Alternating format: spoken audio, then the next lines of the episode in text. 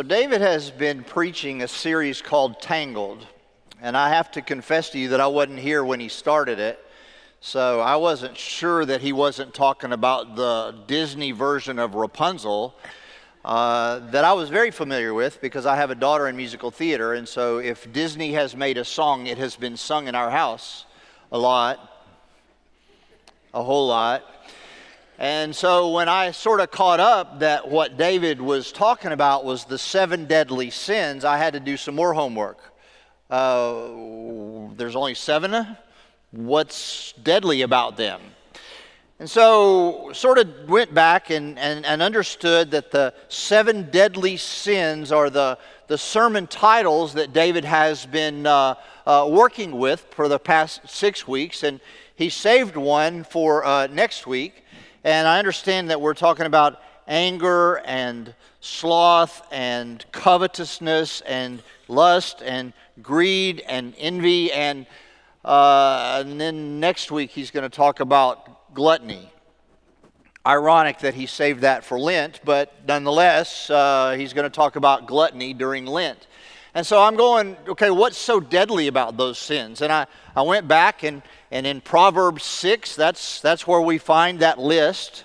Uh, if you want to turn there, you can find that, uh, that list. He says in Proverbs 6 16, the scripture says, There are six things which the Lord hates, seven which are abomination to him haughty eyes, a lying tongue, hands that shed innocent blood, a heart that devises wicked plans, feet that run to evil, a false witness that others lies, and one who spreads strife among his brothers. There's seven deadly sins. The Catholics would say that perhaps they are the root of every other kind of sin, but, but when we say seven deadly sins, we get it. They made movies about this. There was even a cartoon in the paper a couple of weeks ago, or a couple of days ago, uh, which pictures these monks talking to each other. You're wrathful, gluttonous, lustful, covetous, slothful, and filled with envy. Have you no pride? And so we reduced the seven deadly sins to a punchline. Well, just in case we missed the list, Paul, writing in Galatians, says, Oh, that's not all of them. Galatians 5, he expands the list. I guess it's adjusted to inflation in today's times. But uh, he adds a few more. If you look at uh, Galatians 5, beginning in verse 20, he has a whole long list idolatry, sorcery, enmity, strife, jealousy, outbursts of anger, disputes, dissensions, factions, envying, drunkenness, carousing. Wow. And then, sort of, the point of all of that, he says that these things are deadly in themselves, but it's more about the fact that they are a lifestyle, they are a way of doing things. Because when Paul, at the end of his list, says that the person who does these things, practices these things, will not inherit the kingdom of God, we wouldn't want to live under this fear that, oh, okay, I, I, I envied, so I can't go to heaven. Oh, I, I did. Uh, that's not what it's about. Because he contrasts those in a few verses. He says, but the fruit of the Spirit is, and he gives another list. And so we've been working through these, these lists of things, and, and I get why it's called tangled. Is because we can get wrapped up in them. We can get focused in them. And so, what I chose to do this week was to see what it would take to get untangled. And this little graphic that we've had uh, throughout the sermon series had us what it was to be tangled. And we found this one this week that this is kind of what we're trying to do. How do, how do we get untangled? How do we get out from under all that? How do we get a, a realistic view of what those deadly sins mean and what they mean in our life? And of course, we know that in New Orleans, all of them will be on display this week. Go out to a parade and you'll see most of them. And if we do a little self inventory, we can kind of go through our own life and go, check, got it, did it, had it, thought it, surfed it, all of them. And so the idea behind getting untangled is sort of like the imagery of the Lord's Supper. I, don't know about you, but if you, uh, for me, when I take the Lord's Supper, I, I remember what Paul wrote about it when he gave instructions as to how we are to take the Lord's Supper. He says, Let a man examine himself as you consider the, the, the things that Jesus did, the body, the blood, that we are to examine ourselves in light of that and, and to bring to mind how much we need this body and blood in our own life. And so for me, this untangled is how do we get out from under that? The, the purpose is to make us look inward. And so I went over to Hebrews. I found the word untangled, or at least the word entangled, and uh, it's in the first couple of verses of Hebrews 12. Hebrews 12. But let me back up a little bit. Hebrews is an interesting book in itself because it was written as a word of encouragement. We don't really know who it was for because the word to the Jews or to the Hebrews is not really there, but the context of the, of the whole of it lets us know that whoever wrote the book of Hebrews was trying to help the Hebrews, the Jewish people, understand that they didn't need to go back to their old way of sacrifice. Let me try to make that clearer. Jewish Christians in this point in history were trying to understand what it meant to move from a system of sacrifices where you had to do stuff. You look back in Exodus 29, the scripture says, Every morning sacrifice a lamb, every evening sacrifice a lamb.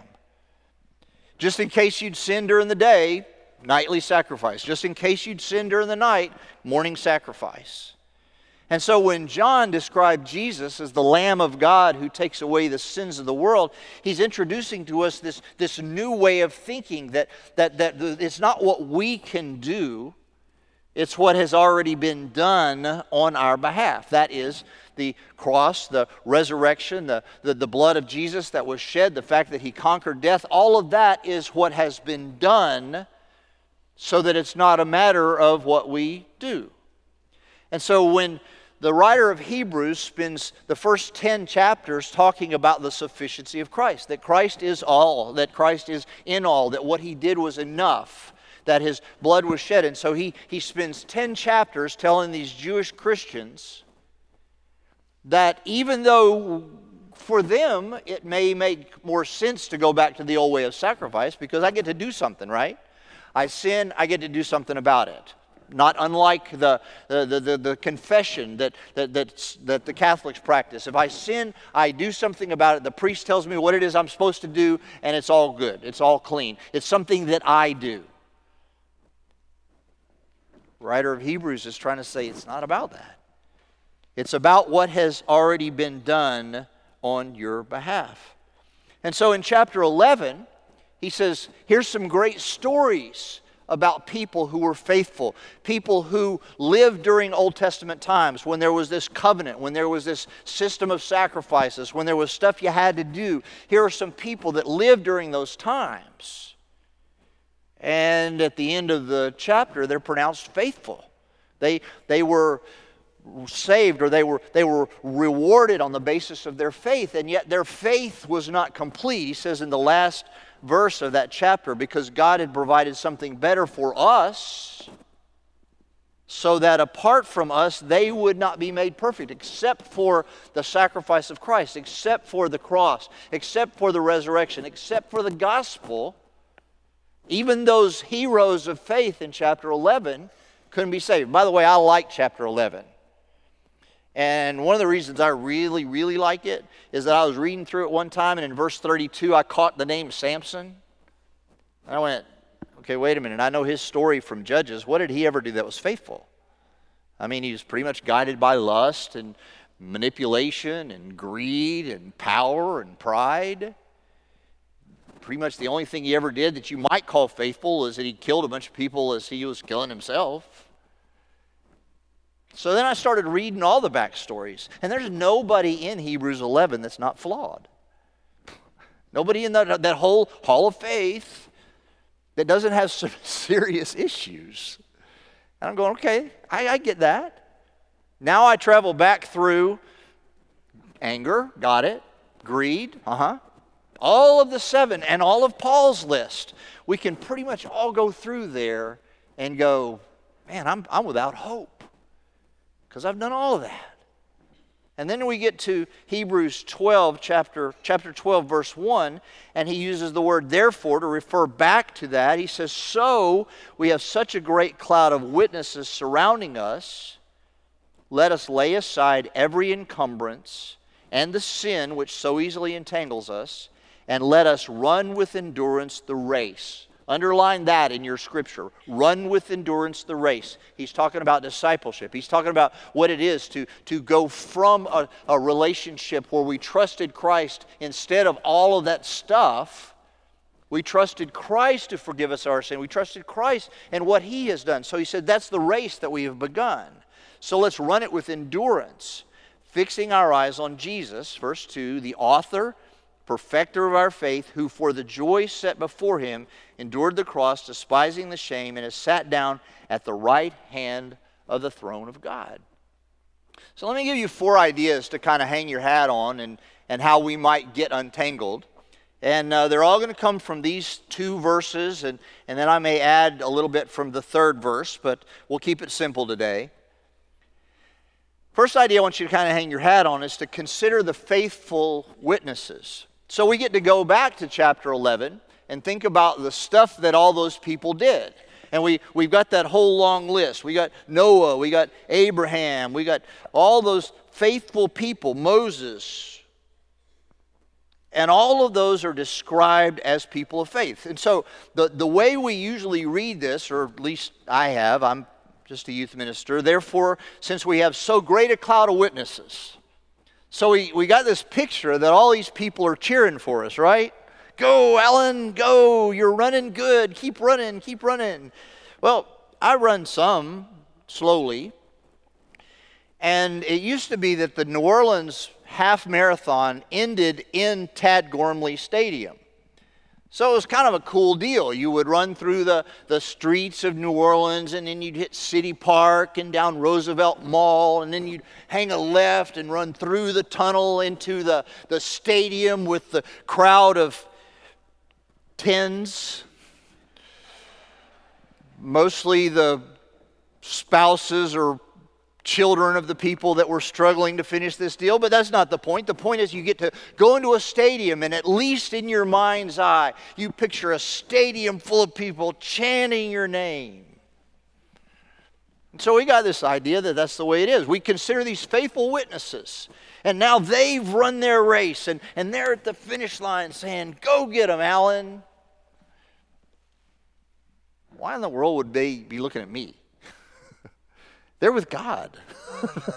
they, they wouldn't be looking at us. Their focus is not on us. It's, it's, it's it, to consider the faithful witnesses in this, this way of discipleship. It's not that they are looking at us and cheering us on, it's that we are looking at them and the example that they gave us. No, Noah wasn't perfect. No, Moses wasn't perfect. No, Samson wasn't perfect. Jephthah, Barak, Gideon, Samuel, David. None of them were perfect. And yet they kept in the race. They kept running this thing. They kept trusting in the relationship that they had with God and that that's what would sustain them through all the struggles that they would have of, with anger and lust and greed and envy and covetousness and pride and then Paul's list. There was sort of this acknowledgement that that's, it's not about the perfection of those that are running in the race, it's that they keep running the race. Consider the faithful witnesses. Second thing that kind of goes next says, Therefore, since we have so great a cloud of witnesses surrounding us, they have run the race well, let us lay aside every encumbrance. So confront the unnecessary weight. I choose the word unnecessary because there's a contrast that's set up in this verse. In just a minute, we'll talk about sin.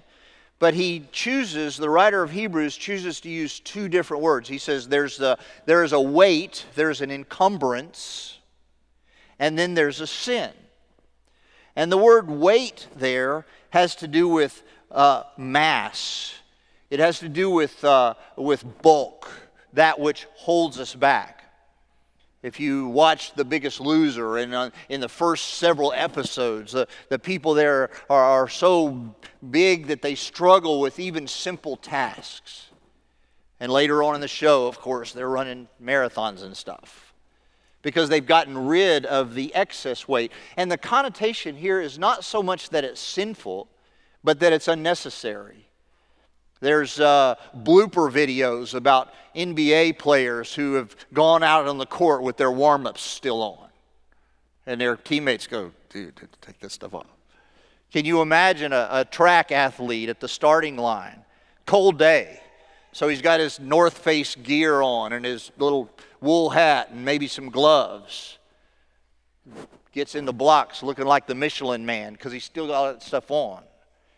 No, the, the people in the day of the, the time that this was written, they, they ran their races with as little on as you can imagine. It wasn't really a PG race. Because they took it all off mostly. And they ran with as little as possible. This is really telling us about perhaps the difference between good and better and best. It's not that the stuff that's in our lives is necessarily bad. Maybe he's talking about television, or maybe he's talking about uh, uh, some way that we choose to spend our time. I don't know. For me, it, it came to mind that I love the morning newspaper. Okay, I'm a little old school. I love the newspaper. And when there's a newspaper out there, I'm going to bring in the newspaper, and, and I'm going to, and over breakfast, I'm going to read the newspaper. And there's some little voice in me says, "What about this?" You hadn't read this yet today. So it's not that the newspaper is a bad thing. Newspapers are relatively amoral, although the things they report are not so much. But it's not that the newspaper is bad, it's just that there are those days where I let it take precedence over something that's better, and that would be filling my mind with the good news and not necessarily just the news. It would be uh, some think that maybe he's referring to the, the legalism. That, that it's not a bad thing to want to follow all the rules. It's not a bad thing to, to want to please God and to obey and to, to tithe and to attend and to do all of the things. But that can even be a trap. That it's, it's sometimes the, the following the rules would even get in the way of the relationship. So he's saying that the excess weight here is, is not necessarily the bad, it's just not necessarily the best. Then he says, and the sin which so easily entangles us. The idea of the sin is that it wraps its tentacles around our feet. And it's not that we're just slow because we've got so much weight, it's that we're so entangled by this stuff we can't run at all. And that's what this series has been talking about. That's what David has been helping us understand that there's a lot of nuance to anger. And there's a lot of, uh, of nuance to greed. And there's a lot of nuance to sloth and all the other things. There's, there's a lot about that, but cumulatively, collectively, they just, they just wrap their, their little tentacles around our feet and we can't move at all. And so the idea here is that we would confess the deadly sins. Let's spend a little bit of time on this one. Some have made a big deal over the definite article in front of sin, the sin. Instead of just a collection of sins, and of course, you know, Paul's list, Solomon's list, they were all pretty extensive. Here's a bunch of them. But then what is the sin? Which, which one of the seven is the sin? Which one of Paul's list is the sin? Or is it yet another sin that we hadn't thought about? Some writers have said, okay, the mother of all sins is unbelief. And maybe that's what it's talking about when it gives the, the definite article that, that, that for us to let our anger become unchecked is to uh, not believe that God can help us deal with it the uh, uh, greed or, or sloth or any of the rest of them, that, that the, the lack of belief, the lack of faith, because chapter 11, that's what it's talking about. Well, maybe that is, and maybe that isn't. The, the way the language is here, it could go either way. It could, it, it could be the sin as if there's one, or it could be just sin. Don't let sin entangle you. So, what do we do about it? We confess it. Flip over with me to 1 John 1 9. 1 John 1 9. The scripture says there, if we confess our sins, he is faithful and righteous to forgive our sins and cleanse us from all unrighteousness. Well, this is almost a tip of the hat to the Jewish Christians who, who wanted to be able to do something. And, and, and it appeals to, to people like me. I, I want to do something. I want to I wanna work. I want to I wanna show God how serious I am. So God says, okay, get that list of sins going, check off what's in your life, and now confess. Now, the word confess, a lot of times we think if we watch CSI or any of the crime shows where they lock a guy in a room and ask him a lot of questions until finally he writes out uh, an admission that he did the crime. We tend to think that that word means reveal, that we reveal our sins. Okay, I, I confess, God, you didn't know I did this, but I did. Really? Can't you imagine?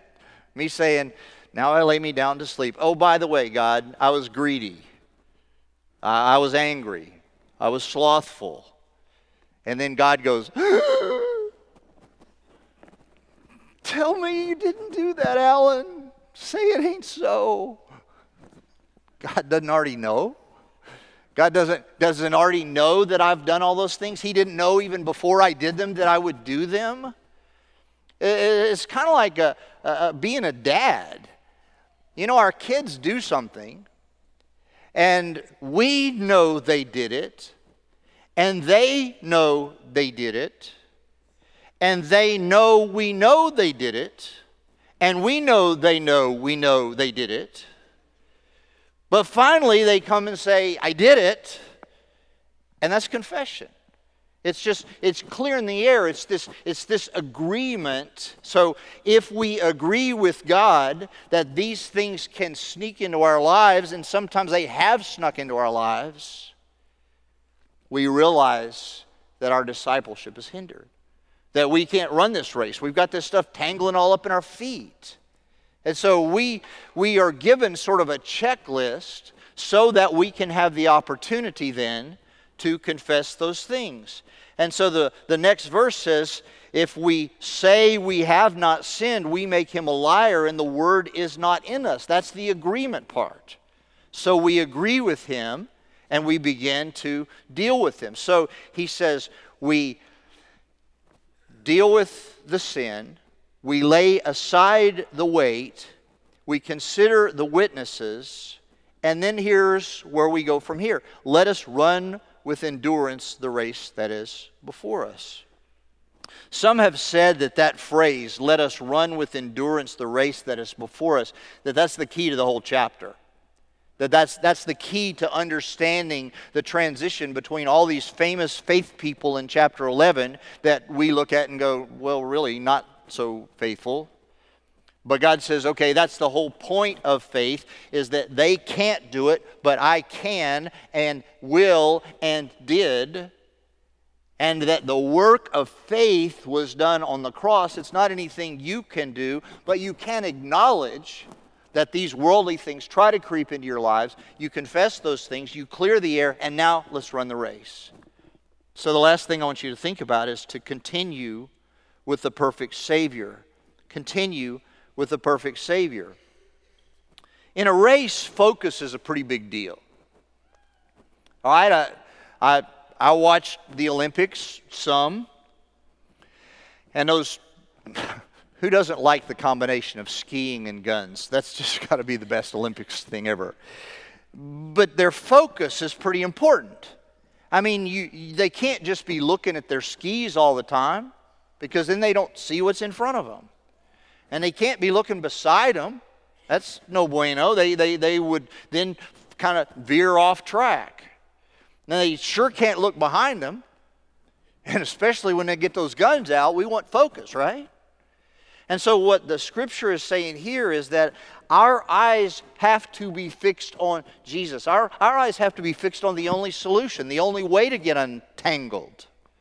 Our eyes have to be fixed only on that. Not looking at other people and what they're doing, not spending too much time looking behind us at what we've done, certainly not looking at anything as a solution other than the spiritual one, which is Christ. He, the two words that are used there to describe Jesus, uh, author and perfecter, the word author is uh, sometimes translated pioneer. He's, he's the one that went out there first and discovered what needed to happen. He, he designed it. He was an architect. He was the, uh, the one who, who, who designed this whole deal. But not only did he design it, he implemented it. Perfecter, completer, finisher. So he is the author, the designer of this faith process, but he is also the one who made it possible through his life, his death on the cross, and his resurrection. So we're to fix our eyes on him, who for the joy set before him endured the cross, despising the shame, and he is set down at the right hand of God. I tweeted this morning I was just kind of thinking, uh, saw somebody had written the words to the children's song, Jesus Loves Me, This I Know. And I put it with this verse I said, Jesus loves me, this I know, for he endured the cross, he despised the shame, and he has sat down at the right hand of God. When he was on the cross, and he contemplated the fact that he had now died to take the place of us, our, our, our, what we deserve for our anger, our sloth, our lust, etc., etc. What we deserve for all that is a spiritual death. But he took our place, and when he had done so, he said, What? It's finished. He's the author and the finisher of our faith. And so we consider him. And he endured such hostility by sinners against himself and here's why we wrote these things so that you will not grow weary and lose heart. Jewish Christian, they were going, you know, we liked it better when we know where we stood. If we would make this sacrifice, the ledger got cleared. If we would do this, that atoned for this. If we would do this, it took care of this. And besides that, we're starting to get persecuted for this Christianity message. So maybe we'll just go back to the old way. Maybe we'll go back to that way that was comfortable. And got to be honest, I think a lot of us feel that way. I think that, that when we get too far out on the faith limb, when, we get, when, we, when life gets hard, maybe the sin, the sin that easily entangles us, maybe it is unbelief.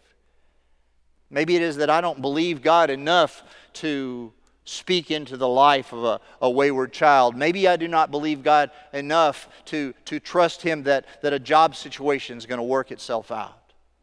Maybe my, maybe my belief is, is the thing that's beginning to tangle up my feet because I can't run this race because I'm paralyzed by the things that I can do or I can't do. And the writer of Hebrews says that's the whole point. You can't. He did. you, you want to focus on your fears, or, and, and yes, do the inventory. Examine yourself as you take the supper. But at the end of the day, it is Christ who is the author and perfecter of our faith, who for the joy set before him endured the cross, despising the shame, sat down at the right hand of God. It's finished, it's done, it's complete. And the reason we consider him who endured such hostilities is so that we won't grow weary and lose heart. Will we trust the Father that it is finished? Will we trust Him that, yes, we're going to be made aware of these deadly sins and then some that show up in our lives? Are we going to be paralyzed with fear and guilt and shame and all the other things that wrap their tentacles around our feet? Or are we going to say, it is finished? Would you pray with me? Father, thank you for who you are and what you have done. God, if there is one here who is paralyzed by guilt or shame or doubt, can this be the day that they say it is finished? Can this be the day that they speak to a pastor or a friend and say, I want to receive Christ into my life? I want to be on that disciples' journey where it's not about what I do or what I don't do, but it's about that I trust that what you have done is enough. That your grace and your mercy that you made available because you died on the cross, that those are the things that allow me to deal with all these sins that keep showing up in my life. God, if there's one here who is beginning to lose heart, perhaps wondering if this whole discipleship thing is worth it, I thank you for the book of Hebrews that was written to people like that. To remind us that what you've done is enough, that you're sufficient, that you are Christ, and that you tell us these things so that we will not grow weary and lose heart. I pray that you would encourage the body even today.